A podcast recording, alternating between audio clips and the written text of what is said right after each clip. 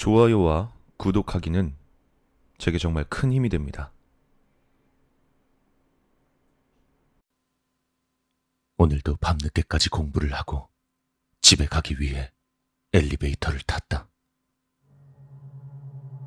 평소처럼 13층을 누르자 엘리베이터의 목소리가 들려왔다. 거울을 보고 있는데 갑자기 뒤에서 발소리가 들려왔다. 어떤 아저씨가 엘리베이터에 탔다. 그 아저씨는 12층을 누르고 가만히 있었다. 13층. 갑작스런 아저씨의 말이었다. 13층? 무슨 소리야? 갑자기 13층은 왜? 거긴 우리 집인데? 아저씨는 조곤조곤 말을 이어갔다. 지금 집에 아무도 없지? 밖에서 보니까 불이 다 꺼져 있던데.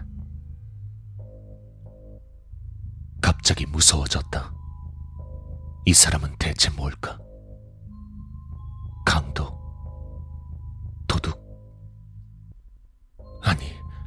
그런 것 치곤 너무 당당했다. 뭐야, 진짜. 그래. 어차피 현관문에 비밀번호 걸려 있어서 못 들어와. 그냥 오지랖 넓은 아저씨일 거야. 괜히 나 혼자 겁먹는 거겠지. 그래. 난 대답을 하지 않고 눈을 돌려 거울을 바라보았다.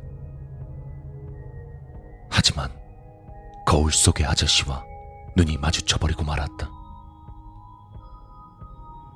당황한 난 눈을 피했고 엘리베이터는 12층에 도착했다. 잠시 긴장했지만 아저씨는 별다른 말 없이 엘리베이터에서 내렸다. 문이 닫히고 난 그제서야 안도의 한숨을 쉬고 13층에 내렸다. 혼잣말을 중얼거렸다.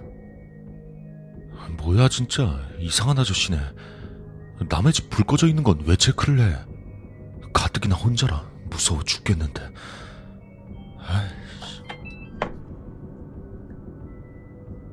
그렇게 말하며 현관문의 비밀번호를 누르는 순간 비상 계단 쪽에서 낯익은 목소리가 들려왔다. 뭔가 좀 이상하지 않았어?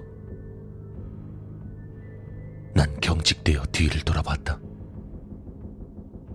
비상 계단에 그 이상한 아저씨가 서 있었다. 내가 엘리베이터에서 내렸을 때 문을 연다든가 비밀번호를 누른다든가 하는 소리들 전혀 없었잖아. 네가 13층에 도착했을 때도 이상할 만큼 조용하지 않았어? 방금 밑에 사람이 들어간 것 치곤 말이야.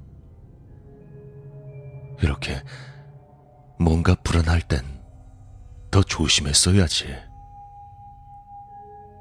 그리곤 마지막으로 덧붙였다. 내가 나쁜 사람이었으면 큰일 날 뻔했어. 다음부턴 조심해. 특히 늦은 밤에 혼자 있을 땐 더.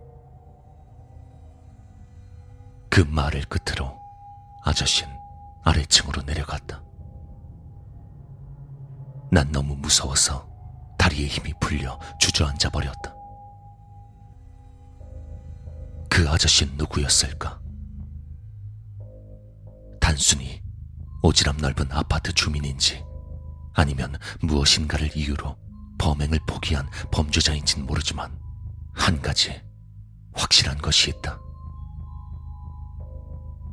아직도 아래층에선 아무 소리도 나지 않고 있다는 것.